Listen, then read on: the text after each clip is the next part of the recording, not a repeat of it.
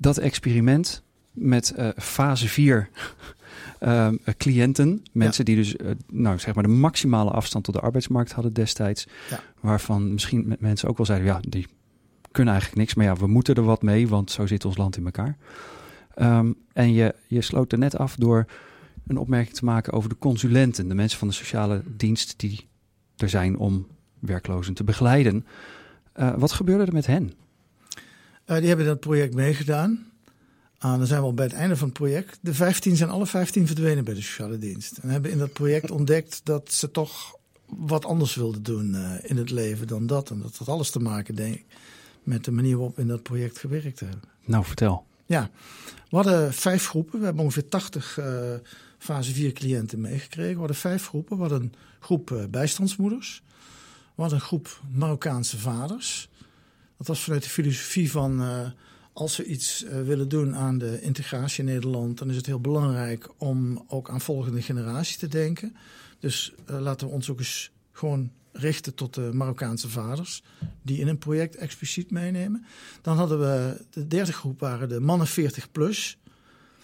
Dat was de meest, ja, in mijn ogen, meest de groep die het meest ver afstond van de samenleving. Weet je, die konden gewoon, die konden gewoon verdwijnen. Uh, over bijstandsmoeders hoef je geen zorgen te maken, want die hebben enorm veel structuren in hun leven. Dat is ochtends vroeg al, zeg maar, in de benen en dan de hele dag. Want de rakkeren, kinderen moeten wat, ja, ja, Dan hadden we een groep, uh, um, wat we noemden kleine zelfstandigen. Dat waren mensen die in de bijstand zaten, wel zelf bijverdienden. Uh, uh, zeg maar, dat waren acteurs, dat waren fotografen, dat waren mensen die grafische vormgeving deden. Daar zaten uh, twee dak- en thuislozen bij. Nou, een heel bond gezelschap van mensen. Mensen die spirituele sayatsu-massage gaven. En dan een hele interessante groep, de bewust baanlozen.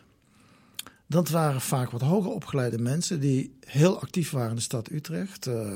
politiek café, alternatieve kwekerij, noem maar op ik denk dat ze ongeveer 60 tot 80 uur per week uh, in de slag waren. Dus Ons idee was... Bepaald geen luie mensen dus. Nee.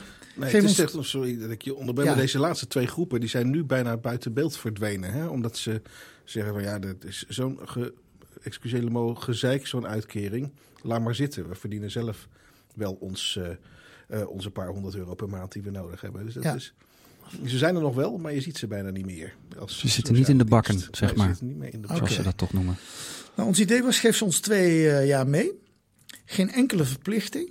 Ook geen contacten meer met de sociale dienst uh, zoals ze die gewend waren om op de sociale dienst te verschijnen en daar gesprek te hebben. Dat doen wij gewoon uh, in, in, in de groep zelf, waar dan ook consulenten bij zitten. Die zaten dan ook als een soort verbindende schakel nog met het officiële gebeuren. Mm -hmm. Uh, en geef ze ook nog eens een keer 100 gulden. was in die tijd uh, premie, uh, omdat ze meedoen aan het project. Bovenop hun werkloosheidsuitkering? Bovenop bijstandsuitkering. bijstandsuitkering. Nou, ehm, dat gaf in, in, met name in die groep bewust baanlozen was natuurlijk leuk. Want de eerste bijeenkomst die we hadden... Ik moet erbij zeggen, we werkten... Om de twee weken hadden we een bijeenkomst. Dan hadden we een dag dat was zeg maar de enige verplichting die er ja. tegenover stond. Ja, dat, dat ze je daar, daar kwam wel, opdagen. Ja, dat ze daar wel kwamen opdagen.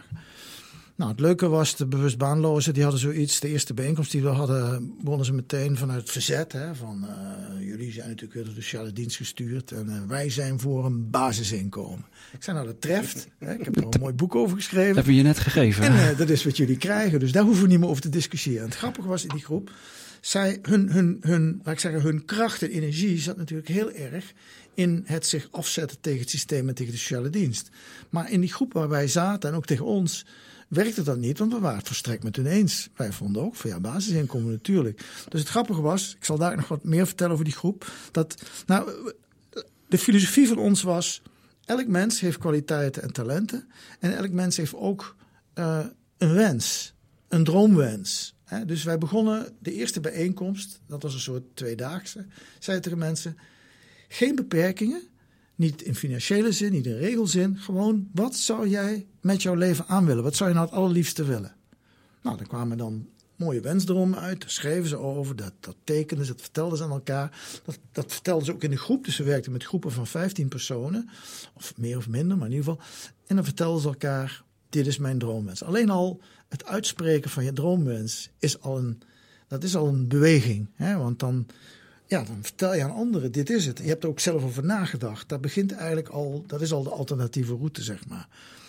Nou, sommige droomwensen zou je van kunnen zeggen, als je daar gewoon objectief naar kijkt, ja, dat is irreëel. Hè? Maar dat maakt niet uit. Die droomwens is belangrijk, want achter zo'n droomwens gaat al, gaan altijd specifieke waarden uh, schuil. Kun je een voorbeeld geven van Nou, bijvoorbeeld, uh, er was, er was, we hadden, we hadden, ik weet niet meer welke groep was een jonge man. Die wilde helikopterpiloot worden.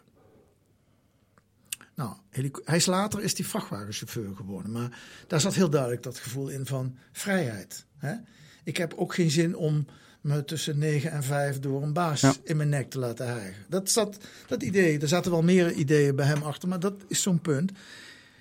Nou, dan zeiden we oké, we gaan een stappenplan maken. En dat stappenplan had het doel om aan te geven via welke stappen kun je vanuit de huidige situatie richting die wensdroom gaan.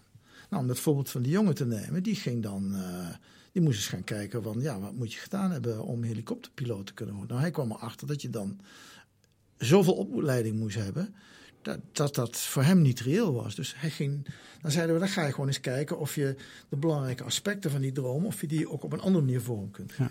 En dat maken van dat stappenplan, werd dat dan voor hem gedaan? Of, of zat je naast zo iemand? Nee, dat deden mensen gewoon zelf. Dat deden ze zelf? Okay. dat, kregen, dat kregen ze mee. Uh, in die tweedaagse deden we dat en die werden dan wel besproken. En natuurlijk uh, uh, probeerde je dan ook in, in de begeleiding wel, wel de discussie aan te gaan. Maar het leuke van die groepen was en, en daarom geloof ik ook heel erg in groepsaanpak. Ik denk dat als daar vandaag de dag over nagedacht wordt uh, in hoe kunnen we nieuwe experimenten gaan doen. Ik geloof echt in een groepsaanpak. Omdat als je een groep van 15 mensen hebt, zit er heel veel talenten en kwaliteiten. Zit er heel veel kennis en ervaring die je gewoon kunt delen. En het leuke is, mensen ontdekken ook uh, dat ze kwaliteiten hebben waarvan zij denken, ja, maar dat is toch geen kwaliteit. Ik zal een voorbeeld noemen. We hadden in de, in de groep van de bijstandsmoeders hadden we een uh, jonge vrouw. Ik denk ze 17 of 18 was, die al een, nou, ze wel wat ouder denk ik. denk 20, we had een dochtertje van 5.